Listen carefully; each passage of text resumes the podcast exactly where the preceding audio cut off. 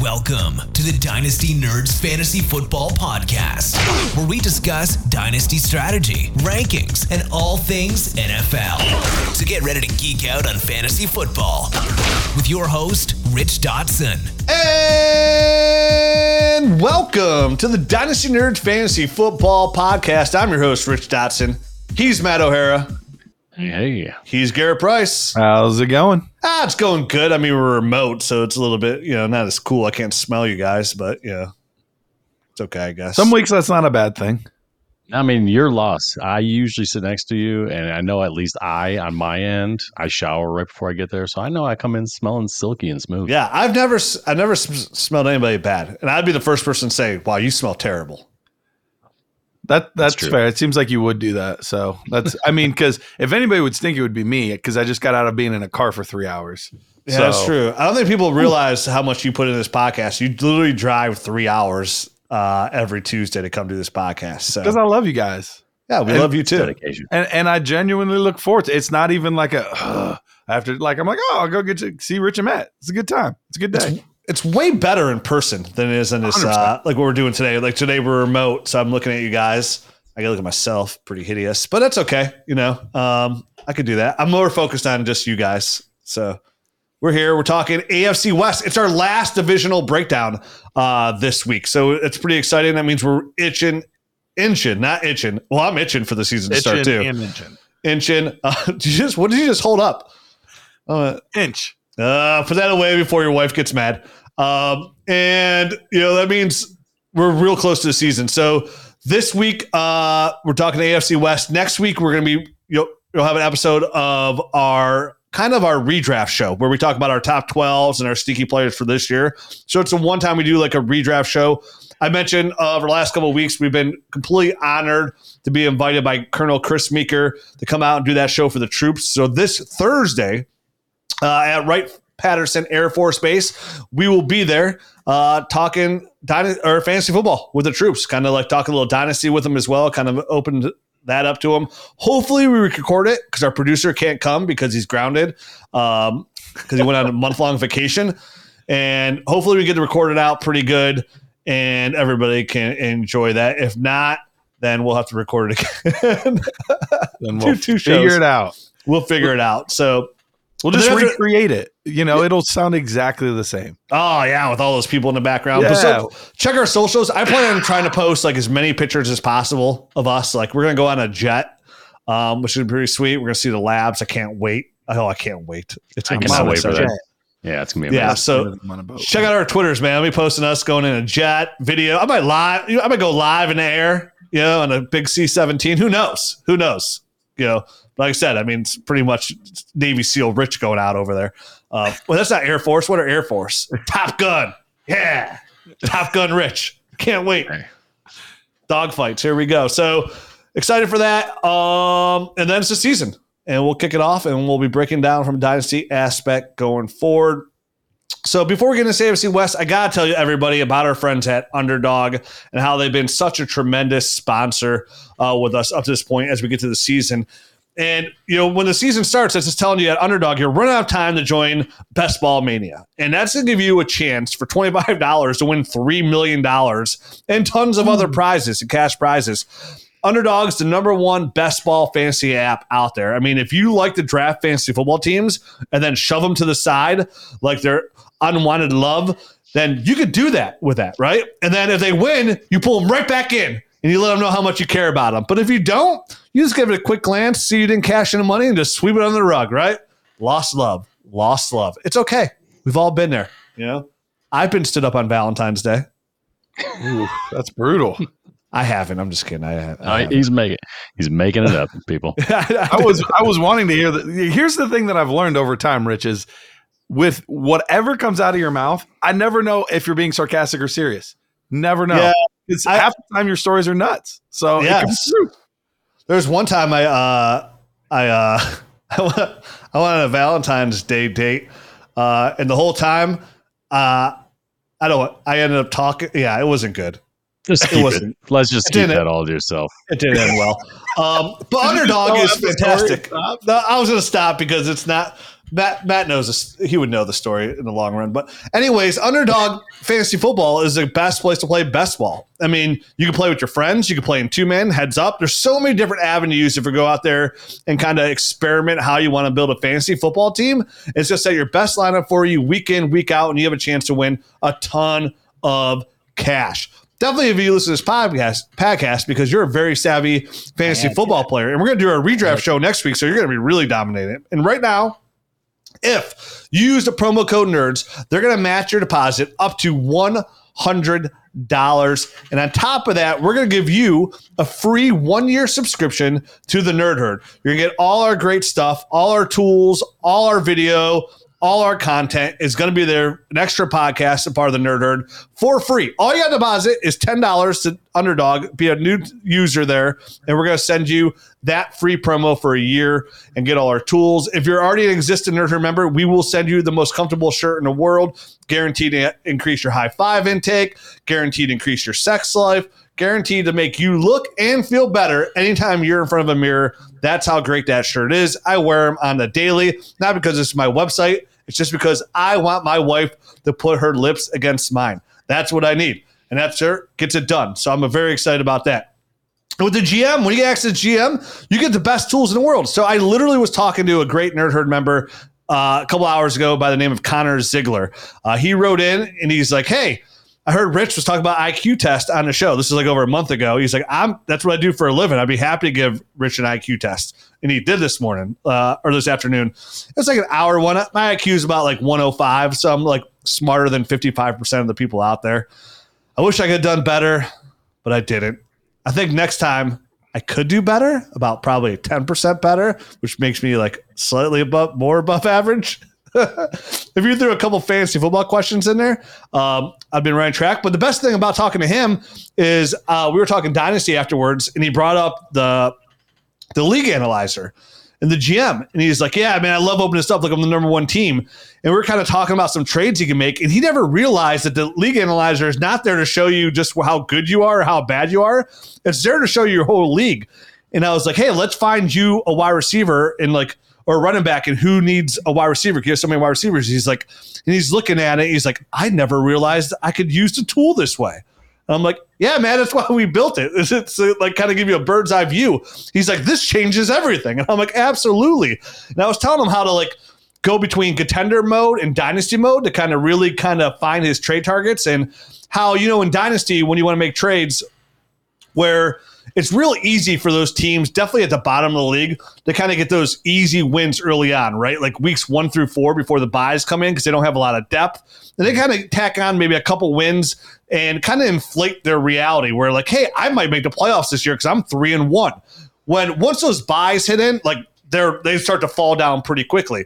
But those are teams you want to target, like for trades in Dynasty early, kind of give them, hey, here's a couple vets that kind of push you along this path of uh, an uh, you know a mirage of success that you are not going to achieve.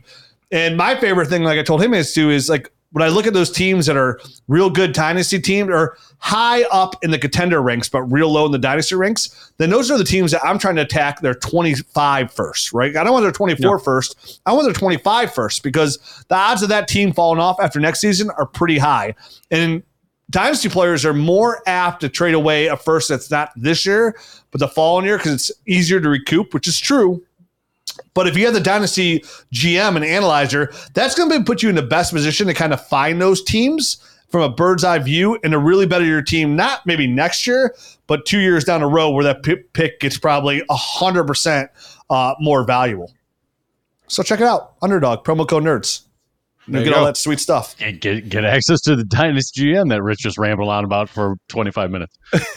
yeah, because such a sweet tool. Well, I, he's like, I didn't even realize. Like, I've been a nerd member for a year. I even never, I didn't even know like how to use it, the analyzer. That he's like, you guys should probably talk about that again. I was like, oh, I have to bring that up on this podcast. So maybe this off season we'll do a whole uh, GM breakdown again. We, we like we, new users. No, we definitely need to. I, I, I, was just joking about you rambling on. Obviously, I mean that's that's the tool, and it's great to get out all the functions and, and let everyone know exactly what it does. Because sometimes you can just open an app and you're looking at the surface value of everything and not realizing there's a bunch of stuff in there you can click on. You can change values. You can do all that kind of stuff. So it it, was a great little um, spiel that you went on there. I, I was just kind of busting chops, but yeah rambling, but that's Well, you hurt my feelings, but I'm gonna move on anyways. I'll power through. Oh, and note, note the number one thing about the GM2, in case people don't know. Remember, you can go in there and set your own rankings, and the whole app will be powered off of that. So, like, if you say, "Hey, this trade calculator isn't as good as I think it should be," or these rankings are slightly off, like they have Derrick Henry too low, um, and they have Dalton Kincaid way too high, like Rich, like Rich has it way too high. Then you go in there and set your own rankings and kind of offset them from there and kind of toggle back and th- forth. And you can actually set multiple different rankings and have the app like generate any way you want, like the value old players, the value young players. Like there's so many different ways to do it and play around with it. I encourage everybody to download it. Remember, the app is absolutely free to download. Um, you can only just use it in a limited basis until you give us all your hard earned cash. And to your point, Rich, um, when you make those individual rankings, that's what'll power the tool. It'll show you the entire everything else in in the league based off of your own rankings. So it, it really gives you a bird's eye view of the the way the league looks through your eyes, basically. So I mean, it, it's pretty cool. All that, Yeah. cus- all that. so every aspect of that runs off that. Yeah, it's it's fantastic. Definitely the league analyzer. It's my favorite thing about the whole tool. And so if it's one thing I ever had to push, that league analyzer has been my baby since I think Matt, you and I sat down at your kitchen table probably like six years ago. I'm like, dude, we need to build a sweet tool. Yeah. Where's the start? Like we're like a bird's eye view of our league. That's what we need to see because it's it's the hardest thing in Dynasty Fantasy Football is to see a bird's eye view of your league. It just it is because otherwise you're just going through uh, teams, and we're the best app in Dynasty Fantasy Football for that, and I'll stand by that. And if that's not true, I'll push one of my kids down next time I see him. That's how sure I am. Uh, Done your, and done. your one kid's getting pretty big, so I know which one you're going to push down. Yeah, definitely the smaller one. That big one might be able to take me soon. And I'm just not, that's scary. So now we're finally ready. I'm sure we'll see a comment. Wow, t- we didn't wait 12 minutes to start talking fantasy football. Um, that's just what we do. Sorry. Uh, AFC West, where we started, Matt. Um, I mean, I guess at the Denver Broncos, that's where I would normally start, right? Are you going to give me the depth chart or do you want me to start rambling? I could give you the depth chart as long as I have it pulled up, which I don't right now. So give me one second and I will. I got it right in front of me. Oh, good. Go ahead, Look Rich. you. No, I got it. Russell All right. Wilson at quarterback, Jarrett Stidham, um, Ben DiNucci uh, at running back, Javonte Williams, uh, Samaje Perine, Tyler Badie, and Tony Jones, uh, Tony Jones Jr., which apparently is a tongue twister for me. Uh, right now, this one shows Greg Dulcich, Adam Trautman, uh, Greg, uh, Chris Manhertz, and and Albert O is somewhere in there as well. Uh, at wide receiver, Courtland Sutton, Marvin Mims, Jerry Jeudy, uh, Marquez Callaway, Brandon Johnson, Kendall Hinton. There's a bunch of guys. I mean, obviously, uh, Tim Patrick going down was a big hit, and that, that's about it as far as the uh, fantasy relevant guys. All right, so let's jump right in here.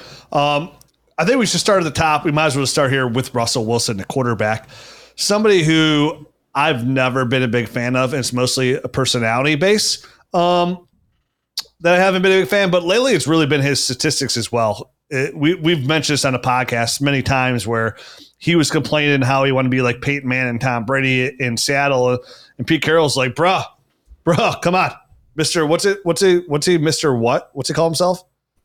Uh, it was uh, unlimited, Mister Unlimited. Yeah, Mr. Unlimited, you're very limited uh, in what you can do. So we'll just go ahead and trade you away and, and prove our point. And last year was his worst year uh, statistically for ever. So they bring in Sean Payton, hoping they can fix Russ. And I mean, Russ looked a little better at the end of the back half of the second year, but he also had a couple games where he had some solid Russian numbers, which kind of propelled him up a little bit more, which isn't really his game. Enter, I think he's about 36 year old, 30, 36 years old. Do you think this team and this coaching staff can get Russell Wilson back to those QB1 numbers? Or is Russell Wilson from this point going forward just a mid range QB2 with uh, skis on and on a snowy hill? Um, uh, skis on on a snowy hill. Um, so And this, down. this one, Going yeah. down fast, Matt. No, I going got it. down fast. I, I got it. I guess that'd be a sled. You can stop and skis. It's Russell Wilson on a sled on no a break. snowy hill. I mean, possibly. Obviously, he's an he's an older guy. He's thirty. You said thirty six, right? Um, I think he's Uh, I think he's- 35. I was going to He's say. I think he's I, 30, I think he's thirty four uh, and turning thirty five. Um, Deshaun Watson, I mean Deshaun Watson. Jesus, I'm looking at the wrong name. Uh, Russell Wilson last year obviously started off terrible, and, and, towards the end of the year, kind of started to get a little bit better as that whole offense kind of came together. Uh, but if you look, I mean, I know it's a small sample size. Week 14 to week 18, he was a, a, a top 12 guys. He, he finished as uh, number 11 here in in Fantasy Pros rankings as far as fantasy points. So I think it's possible that he still has some juice left. I just don't know if that's going to equate to anything, you know, close to that end of the year stuff, or is this, hey, Russ is starting over in a new system again, so we're going to expect another slow start from Russell Wilson, and kind of towards the end of the year, maybe we, will see some numbers. Which at, at that point he's going to end up finishing 18, 19, 20, right around where he finished last year. Um, so he's a he's a little bit of an enigma for me. I do think he's probably more comfortable with the, his surroundings, at least his, his, wide receivers that he's throwing the ball to, and whatnot. So, uh, to I guess, long story short, I think Russell Wilson is an interesting guy, especially at the price because I think the price tag has come down quite a bit um, from from years past. So he's a guy that you know you're never going to want to rely on as your QB one, but he might be able to sneak in QB one numbers. So that, that's kind of how I see Russell Wilson at this point. He's he's a guy that's probably going to in super flex bounce around quite a bit the next few years, just because he's of that age and and he's kind of middling between uh, QB one and QB two numbers. Um, so he's not unobtainable like he was five years ago, uh, which I think probably makes him a bit of a, a bargain for what you're going to get uh, on some weeks anyway. Yeah, I'm I'm a big Russell Wilson guy uh, in the sense of everyone just jump abandoned ship, and I get it. It was not a good year, mm-hmm. but you have those seasons with players. Sometimes we think about the year before with Urban Meyer and Trevor Lawrence looked terrible, like historically bad, and it was just a bad coach, a bad culture, a bad situation. It just wasn't good. I think that was similar to what happened in Denver last year. I think they're going to get it turned around. Sean Payton's a very good, experienced coach worked with a guy that had similar attributes to a Russell Wilson and Drew Brees for his entire career and made him an elite top five all time quarterback. Now, that being said, the biggest reason I'm in though is there's still a lot of security in Russell Wilson. His contract is constructed in a way that worst case scenario, you're getting three years. 20, you're getting three years of Russell Wilson. Hmm. That's right. Uh, and even after that, it's still like a $31 million dead cap hit for them to get rid of him. So it's really more like four years that that you have of Russell Wilson as the starting quarterback of the Denver Broncos. And right now you're looking at him when you're drafting him, you're drafting him as quarterback 17, 18, 19 off the board in a dynasty league. And I think he could easily match and exceed those numbers. Is the day like are the days of him being a top five quarterback probably gone? Yeah, probably so. But if he can live in that nine to 15 range, I'll be thrilled. Yeah, for me, for Russ, man, you said you hit like it's people abandoned ship. I feel like the, that ship hit an iceberg, um, and it's it's slowly leaking Hold water. And and I understand the curiosity. I mean, I get it, man. You go to like an all you can eat buffet that has a variety of different foods, and then you wake up in the morning, and you have a jumbo coffee, and you're having to see in the, the porcelain, you know, like you you might look back because you're curious, you know, what's going on around there, but like it still looks like you know it doesn't look good, you know. So that's uh, that's my feeling about Russell Wilson. Not very excited about it. Curious you may be, but I think in the long run, when you look back on the year, you're gonna be um, somewhat disappointed. Never look back. You've had a lot of uh, analogies over the years, Rich. That one was a tough one to follow. yeah, yeah. The whole point is don't look back. Just okay. Right. Just you shouldn't look back. Move forward. okay. I, I, mean, Russ, for me, like I love like that security of those years, like with the influx of like some of these younger quarterbacks, right? Like we we know Russ hasn't been a, a quarterback one since going back to 2020, essentially, uh, where he's like top, like quarterback six overall. And, and I know Matt mentioned from week 13 on, but if you look at some of the quarterbacks behind him after those weeks, like it was pretty um, some guys that you feel pretty good about to get in there. He's got to fight with other guys that want to jump into quarterback one stat this year that haven't been playing for a while. A guy like Deshaun Watson. If Tua could stay healthy, he's going to jump in that mold. I think we're all pretty comfortable with Justin Fields not coming out of there. You know, the top guys, Pat Mahomes, Josh Allen, Jalen Hurts, Joe Burrow, Justin Fields, Trevor Lawrence. Like those guys are not coming out. Justin Herbert's in that category. So for Russ um, to come in here, I mean, Will he compete with a guy like, you know, Dak Prescott, Tua Tagovailoa, Lamar Jackson's back, Aaron Rodgers in a better offense this year. Um, Jared Goff, you know, more weapons around him. Daniel Jones, I expect to still kind of compete for that quarterback one status. Kirk Cousins has kind of shown us year in year out. So like to me, when I look at Russ as a fantasy football whole, nothing to do with you know the porcelain, nothing to do um, with him and his personality. I just look at a player here that I think for the back half of his career is just going to be like that quarterback too. And it's not even just Russ. Like I don't love the weapons around him. Like I like Greg Dulcich. Like of course I like Jerry Jeudy, and Jerry Jeudy shows last year um, he could be a very good fantasy football wide receiver. But Courtland Sutton's been just average since he hurt his knee. Um, hasn't come out and really done much.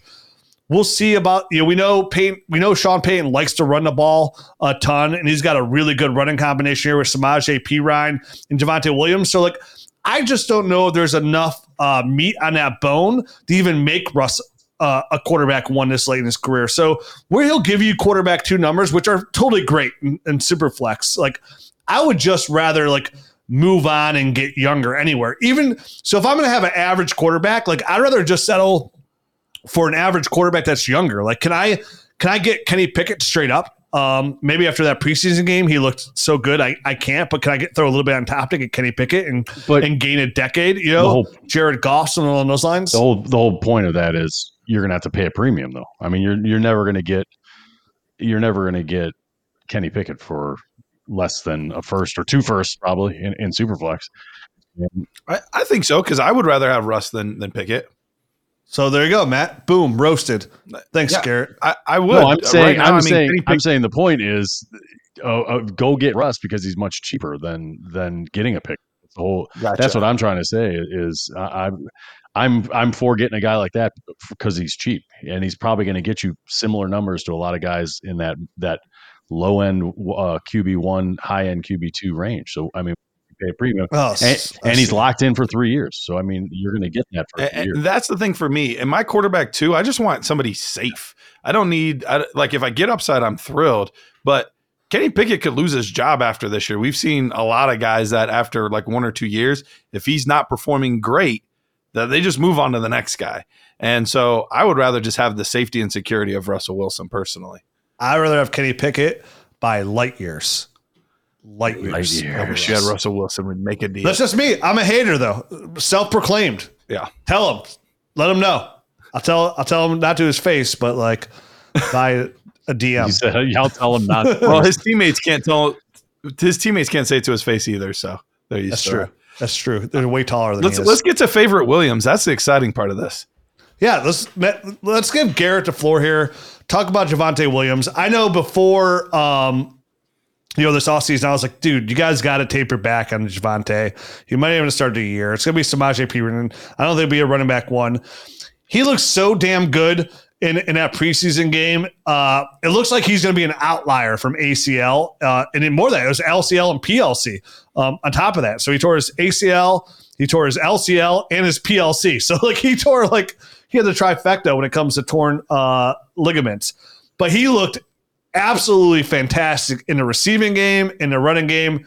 Garret, take the floor and tell us why Javonte Williams is going to be a stud this year and why in Dynasty you love him so much.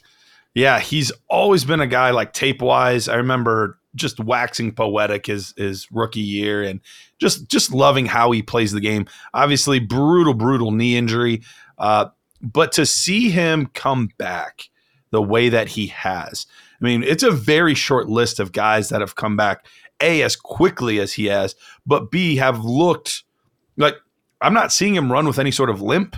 I'm not seeing like he looks like he did before. You know, yeah, maybe there'll be a little rust that needs to be knocked off here and there, and that's going to take some time. But the other thing that I was really encouraged by is last year with Russell Wilson, he was averaging seven targets a game in the three games that, you know, before his injury, he was averaging seven targets a game. Then in this first game in the preseason, five targets in the very first game. So Russ is clearly like looking for him. Nothing's changed with Sean Payton as far as that goes. So if he gets the receiving work, he doesn't even have to be amazing between the tackles, which is honestly what he's best at. But he doesn't even have to be amazing between the tackles. He can just be good and if he's going to catch 60 passes this year, then I mean that's that's light years ahead of what we thought we were going to be getting. Even somebody that was a, a big fan like I am, you know, if if if he's going to be able to do a full workload, uh, you know, running the football, but then also get the wide receiver or the the, the receptions as well. Man, things are things are looking. Up. If if he's going to get that kind of work and and those kind of reception numbers, you can just sign me up for a dynasty championship, Rich. What do you think about that? I mean, in, in, yeah, I mean, our, you might as well because those are really in our numbers. dynasty league. I'm just gonna I'm gonna run the table.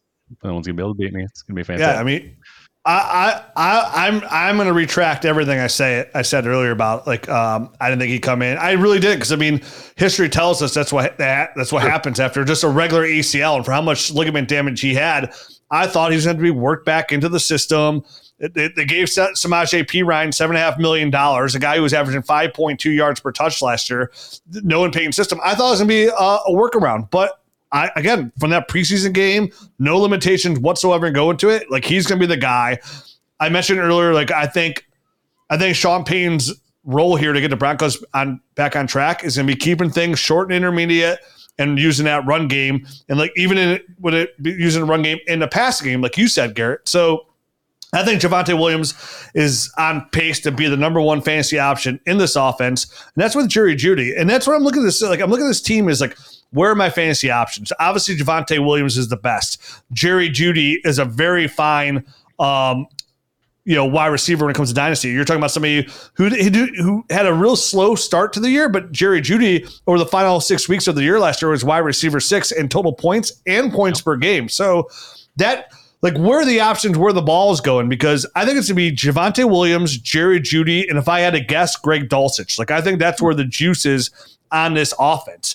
Uh, Courtland Sutton doesn't excite me. Marvin's Mims, he's he excites me, but he excites me for 2024 and beyond because he's so explosive with the ball in his hands. Like he's so good yards after the catch, and they sent they spent a second round pick on him, so he's a great buy if he doesn't see a ton of targets earlier in the year. Mm-hmm. But where are you guys at now with this receiving game out there? You know, Greg Dulcich, Jerry Jeudy, Courtland Sutton, Marvin Mims, and even some Adam Trautman uh, getting run out there that they brought over um, and saying like he might be the like some people are like, well, Adam Trautman's a right tight end one. He's the tight end one. It's like I don't care where they list Adam Trautman. The number one fantasy option in this offense is Greg Dulcich. As far as the tight ends, um, I think he has the most, you know, the the best fantasy skill set, Greg Dulcich.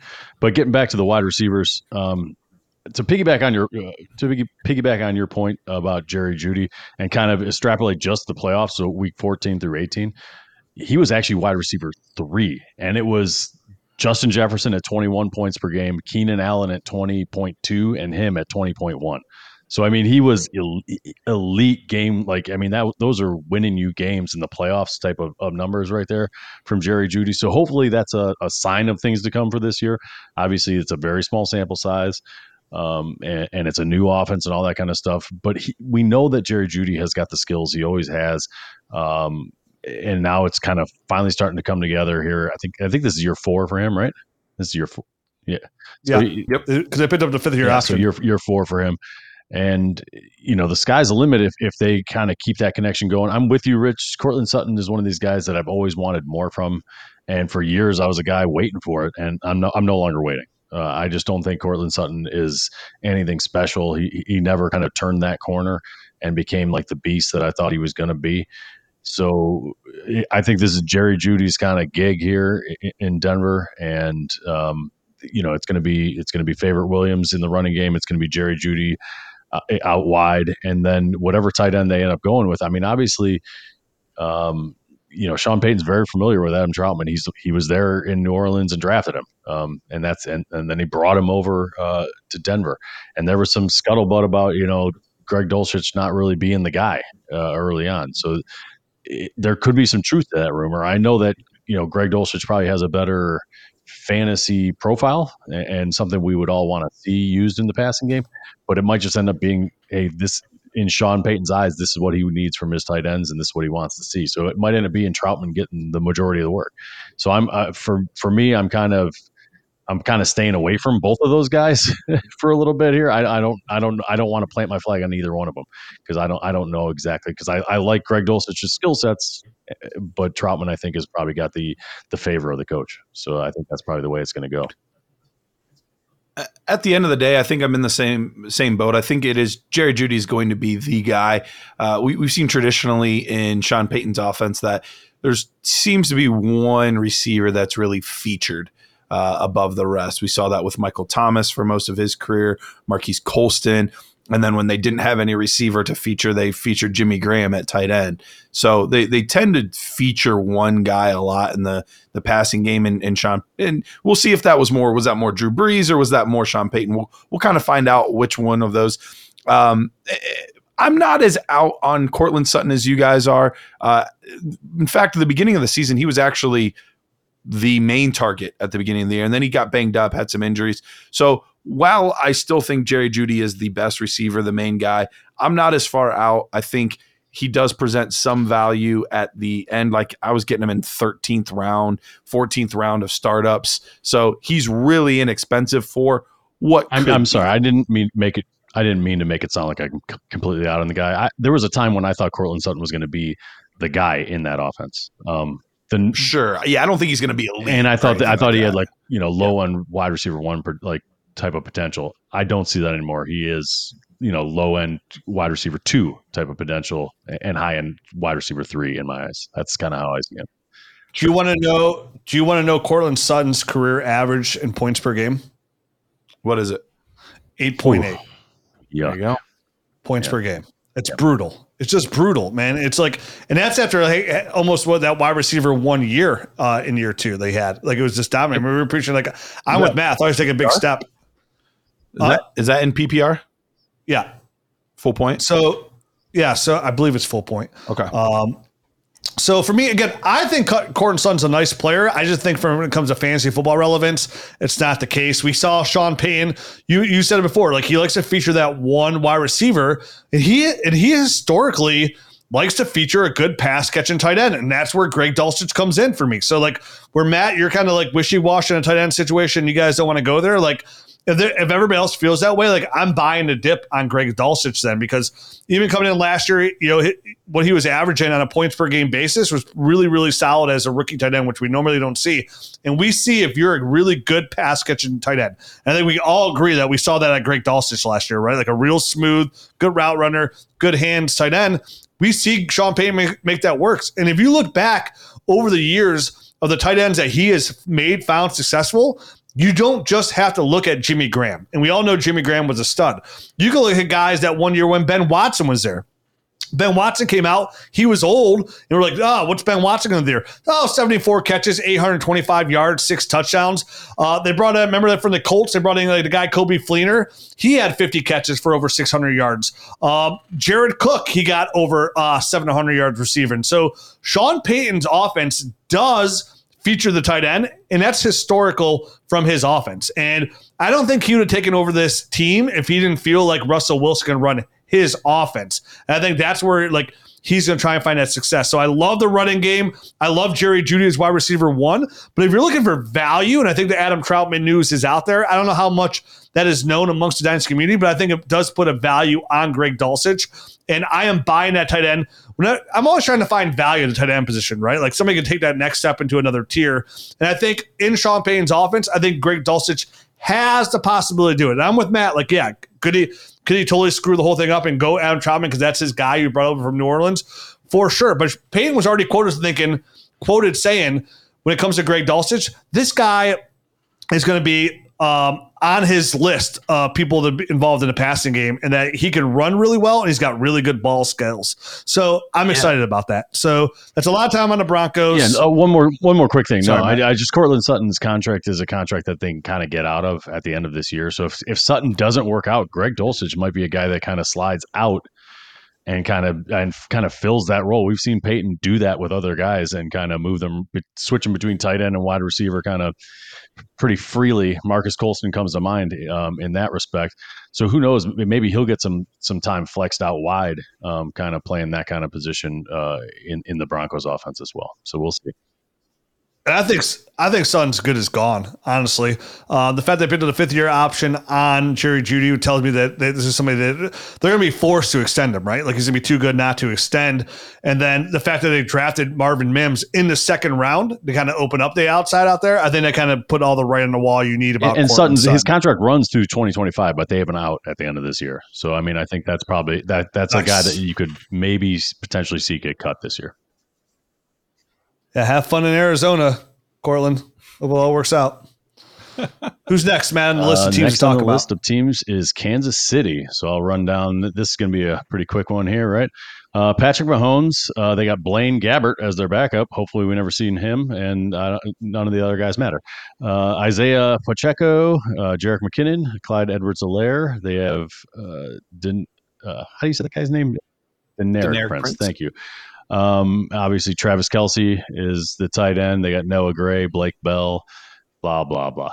Uh, Marquez Valdes-Scantling, Kadarius Toney at wide receiver, Sky Moore, Justin Watson, Rashee Rice, uh, Richie James, Justin Ross. Uh, I think those are kind of the guys that are notable. All right. Uh, we don't need to talk, talk anything about Pat Mahomes. In my opinion, he's the greatest quarterback of all time. So that's He's my amazing. opinion. Yep. He's and I know that people and somebody tweeted me like, "Oh, do you ever hear of Tom Brady?" Yes, dude, I've heard of Tom Brady, and yes, he's got the most rings. But like when it comes to watching the quarterback play football, like watching the tape, he's the best quarterback I think I've ever seen. It's hard to So argue. that's- It's it's That's fantastic. out. It before that, it was up there. Like I'm talking about, like you know, Peyton Manning. Uh, Joe you know, Rodgers was great. Uh, but Pat Mahomes is just built different, man. So He's we got, got to like- talk about him. No, Let's talk real about his quick. He's running got all game, the though. technical crap that those guys had, but he has the ad lib stuff that you can't teach. The- it- It's just insane. His arm Yeah, angles it's- are it's untouchable. So, so this running back room is a little interesting here from a redraft standpoint and a dynasty standpoint, right? Like you have the the failed first round pick in Clyde Edwards Helaire, who they're still giving like first team carries when they come out in preseason there. Um, they have a, a guy who was essentially a running back one in PPR formats at the back half of the season, Jerick McKinnon, who's back this year. And then the late round draft pick who comes out of nowhere, Isaiah Pacheco, who was a solid running back two last year. You know, eh, what do you look at this from a dynasty point? Because there's a like, is there value here? There sells because I have my opinion about all these guys, but I'd love to hear your guys' thought Okay, Isaiah first. Pacheco is a battering ram, and I love the way he runs. I think he's a two to three year window type of guy. Um, you know, Jerick McKinnon is obviously the PPR guy that's ch- so cheap, and he's going to score you points. I mean, he's the, he's the value. He's the best value on this roster.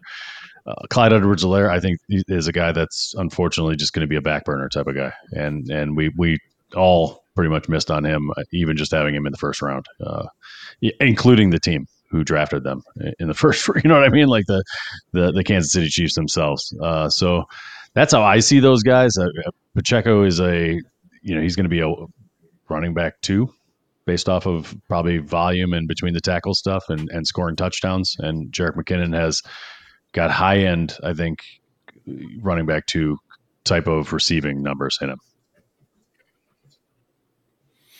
Yeah, I, I'm not far off from you on that.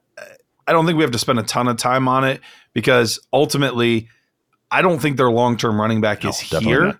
Uh, I think eventually they find somebody, but for right now, they they're able to make it work. They're able to piece and part it together because Mahomes is so good and Travis Kelce's so good that they just kind of throw a few other guys in there that can do specific things and they're good. So the frustrating part is I just don't know that they ever prioritize the running back. And, you know, I'm saying this and then maybe tomorrow they trade for Jonathan Taylor and then this is all Yeah. moot. But uh yeah, I think I think you're right. Isaiah Pacheco, he's a good, good, you know, between the tackles guy for a couple years. McKinnon's gonna catch passes, but he's no spring chicken.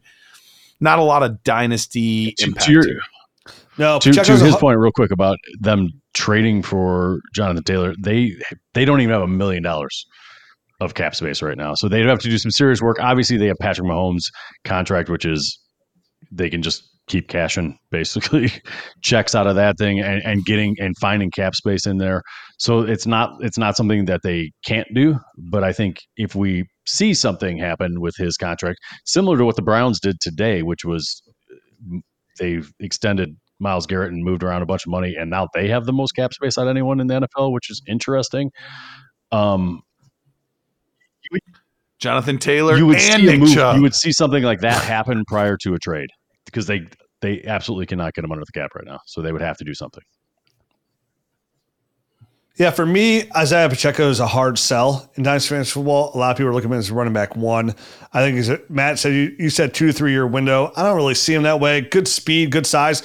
I saw a real interesting stat from uh, John Paulsen from Four for Four. He put out um, in one of his uh, articles was because I, I, thought I, I'm with you, Matt. Like he's a big, strong running back, and I thought like you know when you think of Pacheco, like how hard he runs and, and Paulsen wrote that he was 39th out of 40 eligible running backs in broken tackles per carry uh, last year. So like that that was kind of somewhat surprising for like how big and how strong he does run. You know, like I thought he would uh, break a little bit more tackles out there. But you're right. It's such like a it's I'm with Garrett. We're like there's no long term answer here, and that's and that you can say that a lot about running back rooms. But there is such so mystery here. Like, what do they do with Clyde Edwards-Helaire, right? Like, how much more involved is Jerick McKinnon here? Where in, if he takes all the passing game away from Isaiah Pacheco, and we saw Pacheco come out last year, and he was averaging about two catches per game uh, last year. Not a lot of yards, but still the two catches per game, almost 20 yards, so an extra four points. Like if that disappears, where does he go?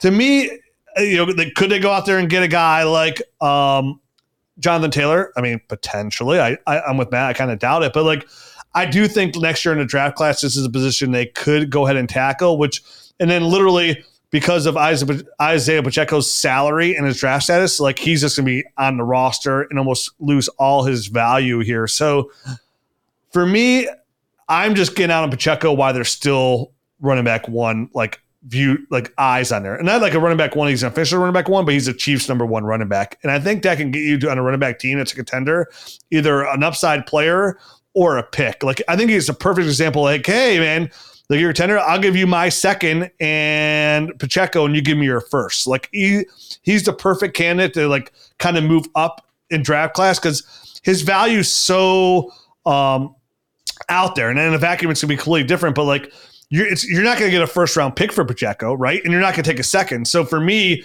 if you can't get an upside player that you like, like maybe like an Elijah Moore uh, is a good example of a player that you got there, Sky Moore for the same team here for the Chiefs for an Isaiah Pacheco, then I'm using him in a dynasty league just to kind of move up in drafts. Like, who can I offer him to?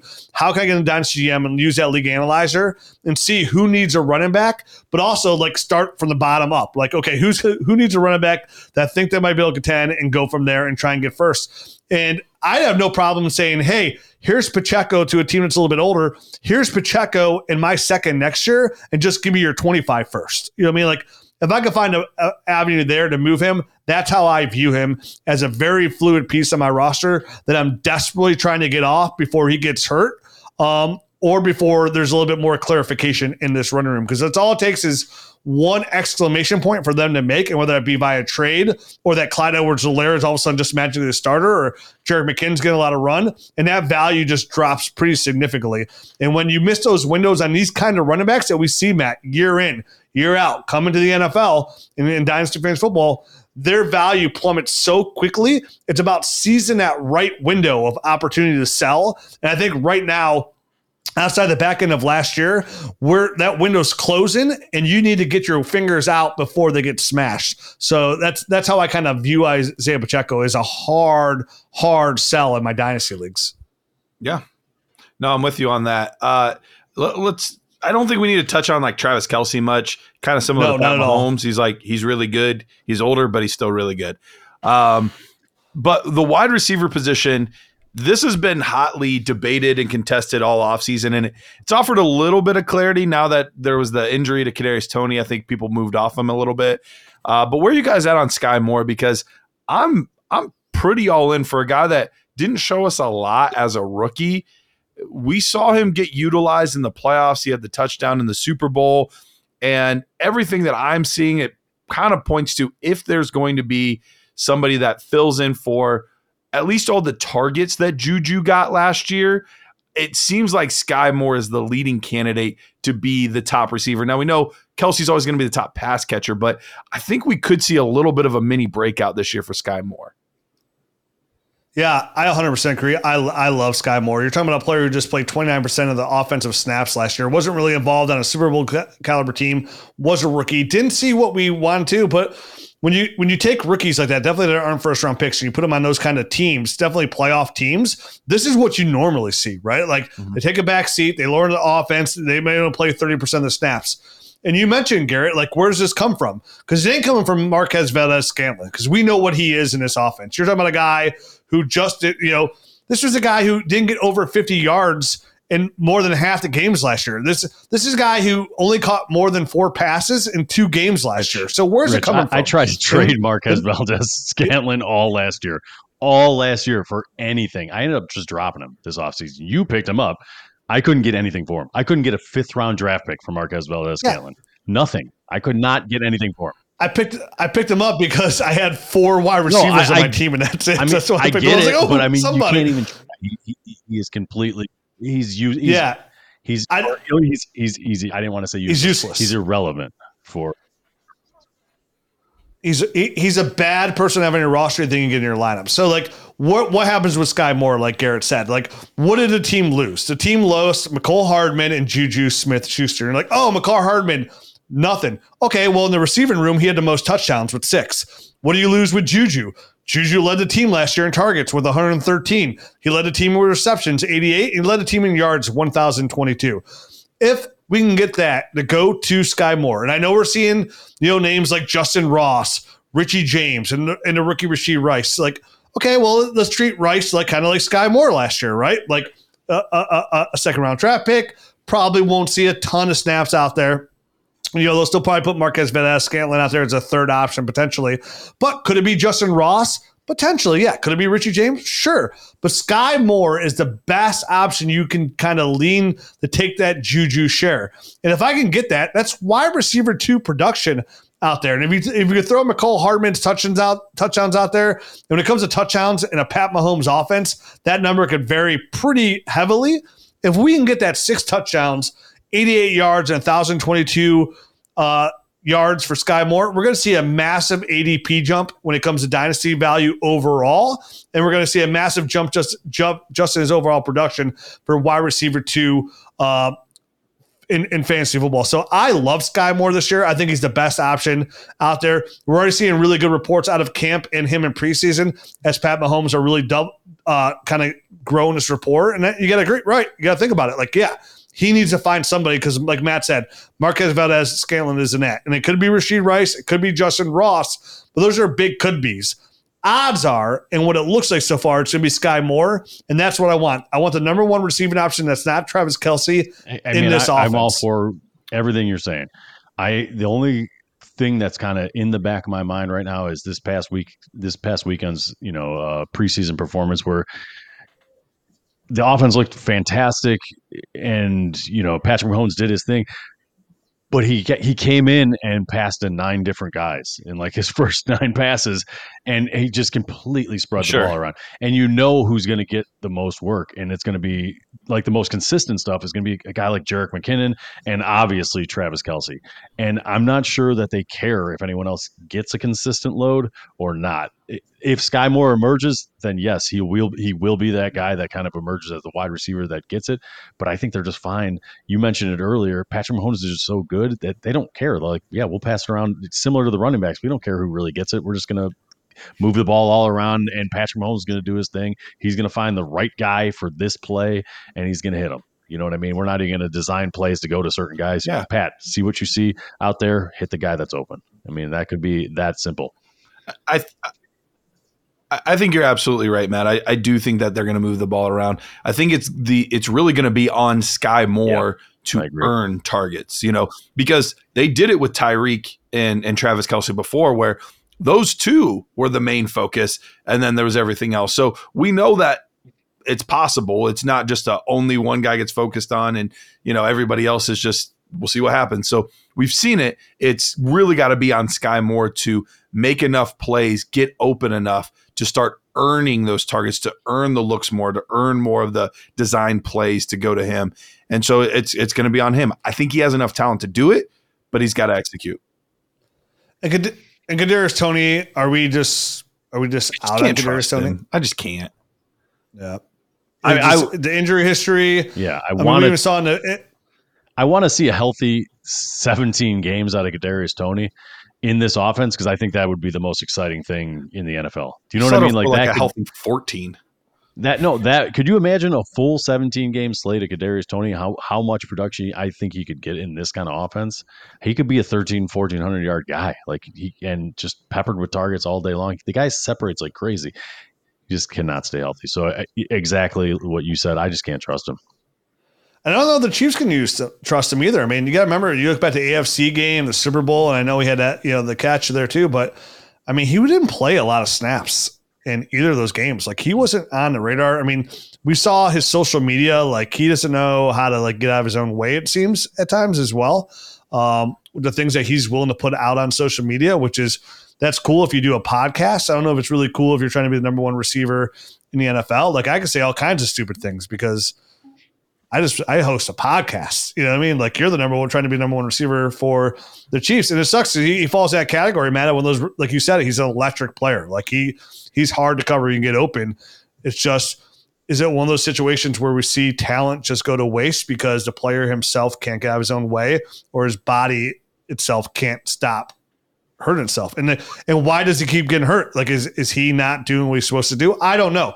That's that's uh, I have no idea. I, I know it would just be speculating. So I'm not saying anything like that. But like when we see this happen year in year out, and for a team to give up on a first round receiver like so quickly, like that usually doesn't end well, right? Like it's Right. there's reasons for that, and so far he's done nothing to dispel any of those reasons. Yep. Absolutely. All right. Well, before we go to the next teams, let me remind you guys about FFPC. Now, things are moving quickly, as Rich talked about. We're we're itching and inching towards the regular season, and because of that, all of their redraft leagues, which are amazing, by the way, some of them have six million dollars, others five point nine, which is basically six million dollars, uh, and one million dollar grand prizes. But they're moving those to a shorter clock, so. If you want to get in, get some action, your time is winding down. No more eight hour clocks anymore because they can't guarantee that'll get done. You're down to like four and two. Like you got you got to get in, get it done quickly. But head over to myffpc.com. An amazing place to play, up to a five thousand dollar entry, so you can do really huge, awesome leagues. You're like, you know, I want to play a little more casual. Let's do a hundred dollars. But even if you do that hundred dollars, you can get twenty five dollars off if you use promo code nerds at myffpc.com. That's promo code nerds to get $25 off any entry for new members at myffpc.com. All right, let's jump on down to the next team now. All right, the, the next- Las Vegas Raiders. Raiders. All right. Uh, Jimmy Garoppolo is their quarterback. Brian Hoyer is the backup, and the promising Aidan O'Connell as the number three, right? That fourth round draft pick. At running back, they Cut got him by mistake. If in what league? in a super flex league I am, I meant to go cut Mitch Trubisky and I accidentally clicked Aiden McConnell. Ooh. Um, and like literally 30 seconds later, somebody swooped him up. I and I was like, my my bad guys. I didn't mean to cut him. And they're like, well, what do you want to do? I was like, nothing, dude. It's my bad. Um, all right, at running back, Josh Jacobs, Zamir White, Ameer Abdullah, and I think Damien Williams is there also.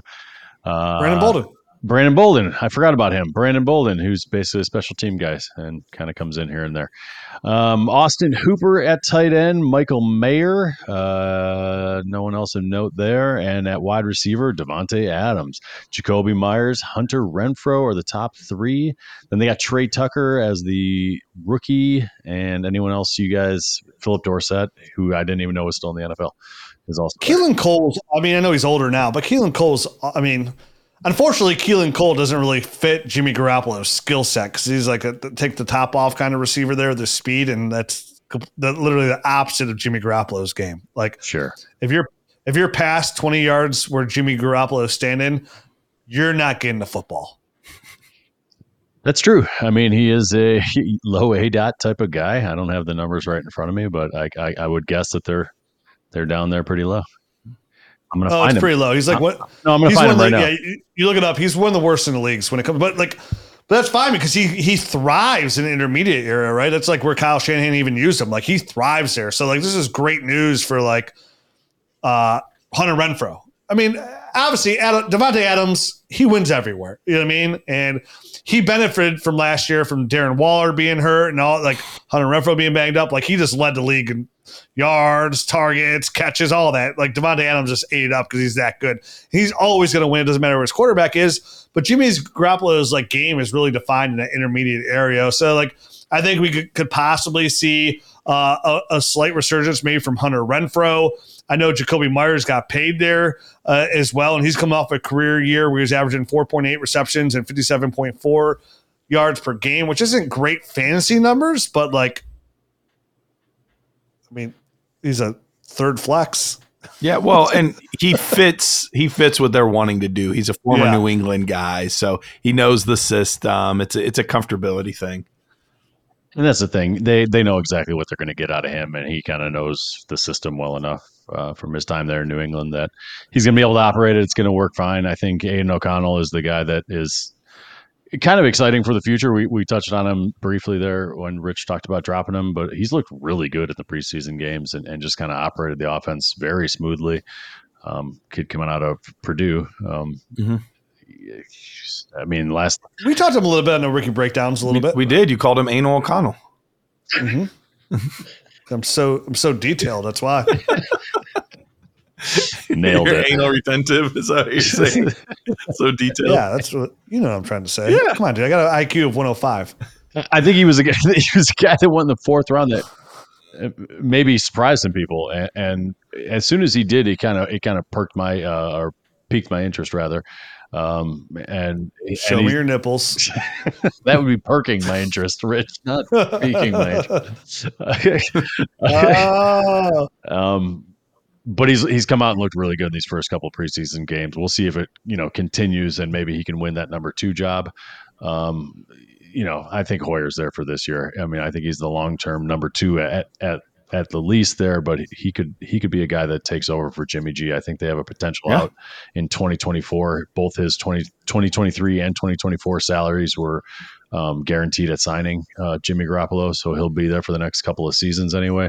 But Aidan O'Connell's a nice little hold in in a lot of different formats. I mean, I even swooped him up in a one QB league. Um, where I didn't have a ton of depth, just kind of hold on to him, see what happens. Because Jimmy G, if if we've seen Jimmy G out there, we've seen Jimmy G get injured. Um, it's kind of a seasonal thing for him.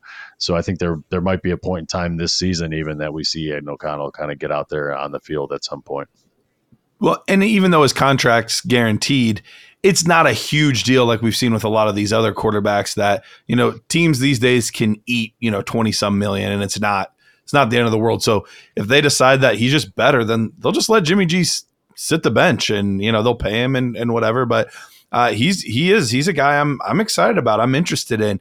Uh, Jared actually offered me a trade to try to get him off my team, and he offered me a third and then like a nice little player on top of it. And I was like, Nah, at this point, like you got to overpay because uh, yeah. he's shown enough. And in a super flex league, I would rather just wait and see what happens as opposed to taking a random third and like a you know a little piece. Like if he ends up being nothing, oh well. But at that point, like I'm not selling cheap because th- those guys are lottery tickets. You know, we, we saw that with Jalen Hurts a couple years ago, lottery ticket. You know, we, we see this with Desmond Ridder and different guys like that. They're, they're lottery tickets. Do they pan out? Often they don't but sometimes they do, and they turn into Jalen and Dak Prescott and Kirk Cousins, and they turn Brock into big pieces. Purdy last year, Brock I Purdy mean, was a guy that yeah. came out of nowhere and, and absolutely, uh, you know, has established himself within one year, uh, you know, of being a starter on a really, really good offense. So I mean, it's not it's not out of the realm of possibility. Aidan O'Connell has looked competent and uh, more than competent uh, um, mm-hmm. in, in, these first couple of, of, of, weeks of the preseason. So he's a guy to keep an eye on. If he's out there on your waiver wire, maybe you know maybe your league doesn't value quarterbacks and you just need some depth. Even in a one QB league, he might be a guy to just pick up. And if you have a if you have a roster spot open, he, he's probably worth a stash in a super flex league, would you ride? Uh, would you get hop on that name train today and take a second round pick for Aidan O'Connell? Second would be tempting. A second would be tempting because, like I like I said, more often than not, it doesn't work. But it would have to depend on the team. You know, if it's if it's a true contender and I'm getting like 211, 212, then I'm then I'm probably just gonna sit pat. But if I'm getting anything where they're mid to early, then yeah, I'll I'll give Aidan O'Connell up and and take the pick. I'd probably take a sit late second. I mean, he's not very mobile um, there. I feel like you know with this team and the age, like I feel like if the wheels fall off of this, it doesn't matter how good it kind of looks in the preseason, how solid a backup he is. Um, I think you know the wheels fall off. They're going to be positioned to get a, a, better quarterback in the NFL draft, and that they'd get a first round pedigree. Uh, quarterback. So again, could anything happen? But like we're always chasing like all those names that you mentioned. Like that's always that's that's the rub, right? Like that's what you're always kind of trying to fall in that category. And for me, like I would just rather have a second. Um, I don't really view Aidan O'Connell even as like a if he was a starter, like I don't I don't see him as like a great fancy football option. You know, like again, he offers almost nothing in the Mogal, the sure, running game there, sure. which is much needed. And if they if they end up going that route, they're going to blow the, like all the receivers on his team, like outside of Jakobi Meyers, are like they're old, right? Like they're just going to blow this thing the, the shreds, and the offense around him would be terrible, which gives him no opportunity to succeed, which puts them at the bottom of the league and puts them at the top of the draft again, kind of like that Gardner Minshew kind of thing, right? Like that Gardner, you know, like that kind of look. I mean, hell, even here in the Browns, like Dorian Thompson Robinson's looked like the best quarterback of all the rookies right now, but there's no like no there's no clear future for him whatsoever with Deshaun Watson there. So for me I think for Aidan O'Connell even to get a chance means things have gone bad, which means things are going to be real bad around him, which means the Raiders are going to be in position to draft a quarterback pretty high. Um, and if things go good, it, it, it, still it doesn't lean path for him. Like you need a super outlier to get there. So I'd kind of like use this preseason hype if I could try and get a second, like definitely to the Jimmy Garoppolo owner uh, who has him on his roster. I'd feel really good about that. You're right, Garrett. A third doesn't move the needle at all, but like give me a second and 24 to go with my second I already have. That gives me more ammo to potentially uh, move up in what we hope is going to be a deep class. Yeah. Um, or just stand pat and get some really good upside players like we saw this year with the second round just literally full of them. Um, and surprises in there that we even anticipate, like the Jayden Reeds and Rashee Rices that we're talking about. So that's how I feel about that. And then at the tight end position, Austin Hooper's there. Uh, he's a stick in the mud. Michael Mayer's there. We'll see if he could kind of overtake him. But either way, neither neither of these are great options. It's going to be the three wide receiver sets. That's how Josh McDaniels runs his offense. He literally runs the lowest 12 personnel in the entire NFL when it comes from a head coach coach standpoint. I don't think Michael Mayer is uh, going to come out and make a point as a rookie. And I don't think I think the days of Austin Hooper being relevant are long were gone the day he left Atlanta Falcons. So uh, for me, the tight end position long term, Michael Mayer could be a solid like tight end eight to twelve, but that doesn't move my needle either. Um, so the only thing I'm re- really excited about here overall is the end of Davante Adams, and then will Josh Jacobs show up and be a stud like he is every single year? That's absolutely. And if he doesn't, can I see Zamir White? I mean, that's that's hey. absolutely it right there. That's that's the that's the rub there. That's the that's the hot button hot button issue is will Josh Jacobs show up? And and there's a bunch of scuttlebutt that he's going to show up week one, and then he came out on social and said, "I don't remember saying that," and then deleted it. so we'll see. I mean, we're, we're going to see exactly what happens. Obviously, Zamir White, they're they're talking up as much as they can you know, saying he's doing a good job in pass pro. He knows all of his assignments. He's a tough runner in between tackles, blah, blah, blah, blah, blah. If Josh Jacobs is there, he goes right to the back burner and, and Josh Jacobs comes right back into his role. Um, if he's not there, Zamir White's a guy that you can fire up and expect probably running back two numbers at, at the very least uh, in this offense. Yep. Yep. I agree. I don't think we can move on to the Chargers. I think Josh Jacobs is my number one own running back in fantasy football. Oof. So you're sweating your fingers right are crossed. No, because I got a lot of Zamir White shares as well. There you go. Yeah. Drive up his value. All right. all right. Moving on to the Los Angeles Chargers. Um, uh, Justin Herbert's the QB one. Easton Stick is the number two. They did draft Max Duggan or Dugan or however the hell you say that guy. Dugan. Dugan. Great restaurant, Max Dugan's, by the way. And you could, Rich? Did you ever go there growing up? I did. It All was right. good. I yeah. enjoyed every uh, meal I had there. He still love that place. Um, Austin Austin Ekeler as the running back, Josh Kelley, Isaiah Spiller, um, Elijah Dotson. He showed out pretty well in uh, the Week One uh, preseason game. At tight end, they have Gerald Everett, Donald Parham, Tre' McKitty, kitty, kitty, and Mike. At wide receiver, Mike Williams, my boy. Quentin Johnston, Keenan Allen, uh, Jalen Guyton, Josh Palmer, Derius Davis. That's that's about it on that one. I'm not going to go any further. Yep, that's fair. Justin Herbert, not a lot to talk about there. Um, if there any dip in his value because of the numbers put up last year, which he was quarterback 11, literally being a quarterback one his entire career, to sign a massive extension, you're talking about uh, somebody who's vested there. But if there's any dip because of like Jalen Hurts, Joe Burrow, like I still personally have Justin Herbert as my quarterback three overall in Superflex. No, I'm Easy for you to say. yeah, I, I'm 100 percent with you. Think about what happened Froggy last year. fresh. dude dude had like a, a really bad like rib injury that he kept like dealing mm-hmm. with and then keenan allen got hurt and then mike williams got hurt and like everything that could have gone wrong in the passing game went wrong and he was still a quarterback one so it's it's wheels up for for justin herbert i'm 100% with you any sort of dip i'm buying Yeah, and they bring in uh they change offensive coordinator. They go with Kellen Moore, which is fantastic. I mean, Kellen Moore's offense is historically finished in the top third when it comes to scoring uh, in the NFL. So this is great news for Justin Herbert there as well. And you mentioned Garrett, him getting his receivers back. I mean, we're not just talking about getting um, regular receivers back. We're talking about two wide receiver ones, two wide receiver ones in Keenan Allen and Mike Williams, who are on the wrong side of 28. I know Keenan Allen's going to be 31 and uh, uh, Mike Williams is going to be 29, I believe, this year. Yep. But they're still, they're still, for this year, still qualified to put up wide receiver one numbers. And that's what they do when they're on the field and perform. We just got to see them on the field and perform. Absolutely, man. And you know, you look at both those guys' contracts; they both have outs after this year. So this this might be one of those things where Quentin Johnston is learning for one year, and then they make a decision on one of these guys. Right now, Mike Williams and Keenan Allen are right around 13 million against the cap. So they're they're up there as far as chewing up the cap space. Obviously, you get a couple more years out of out of Mike Williams, and um, I could definitely see a scenario where one of those guys is not on this team though next year. And and for me, I mean, who do, who do you really move? Well, I, I guess we'll see how this year goes. I mean, if if Mike Williams still can't stay healthy again this year, it might be him off the team. Uh, we'll see. I, as much as that that pains me to say. I mean, it's hard to bring a 32 year wide receiver back. yeah i was gonna say it's probably keenan allen with his age that's Yeah. that's that's a tough spot I mean, I think they did him a favor by guaranteeing his contract this year um, to kind of make it a little bit easier going into the next year. Okay. Um, We'll. I mean, we'll see though, uh, right? You know, I mean, that's one of those things where if Mike Williams doesn't stay healthy and Keenan balls out, it, it could go the other way. That's all I'm saying.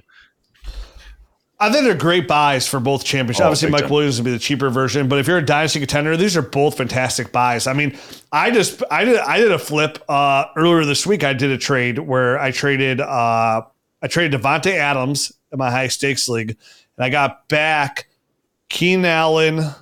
Oh man, I can't remember now. All of a sudden, it was Keenan Allen. I I was there back. with you, and I can't remember either. when you were Yeah, when you can't were doing the trade, I, I don't remember.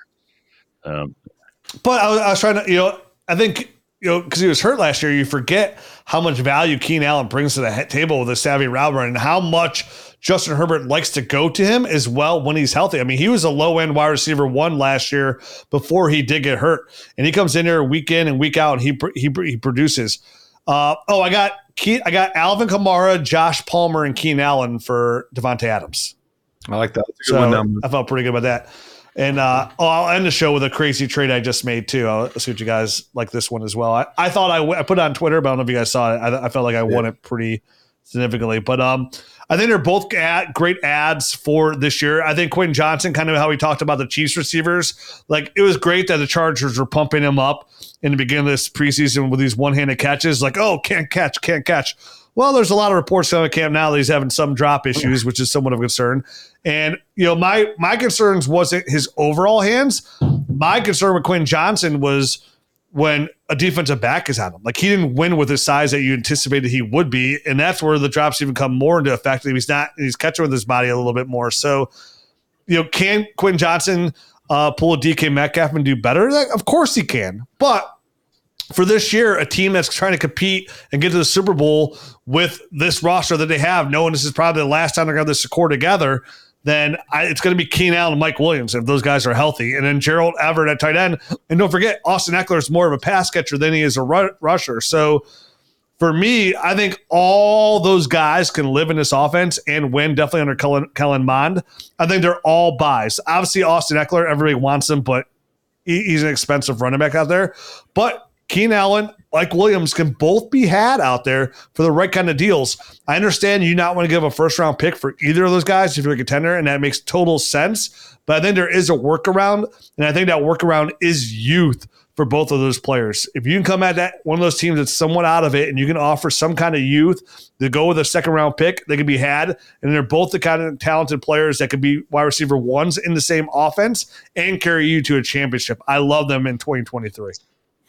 One one last thing I'll I'll touch on is you mentioned it real briefly, Matt. Uh, but Elijah Dotson is somebody that we didn't get to really talk about because we had never heard of him. Nobody had really heard of him. Get out of northern Colorado uh, that came out, but he's performed really well. A lot of the things I'm reading is he's outperforming a lot of the other backups uh, on this team. Now he's not huge. He's like 205 pounds, so he's not like a a super big physical back, but we keep waiting for there to be somebody with Austin Ekeler.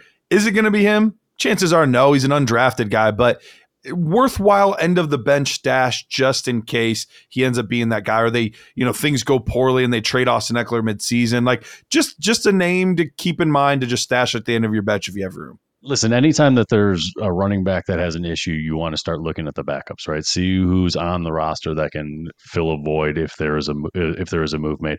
Elijah Dotson, I believe, was a wide receiver convert. He was. He converted, which in my eyes, ding. I mean, this is a guy that can come in, do the pass catching work that if if Austin Ekeler for whatever reason finds his way off this team, I would see Isaiah Spiller doing most of the dirty work between the tackles, but they're going to they're going to still want it, that element in the offense and a, and a converted wide receiver in Elijah Dotson is a guy that makes some sense at least in my brain as a yep. guy that could fill that void.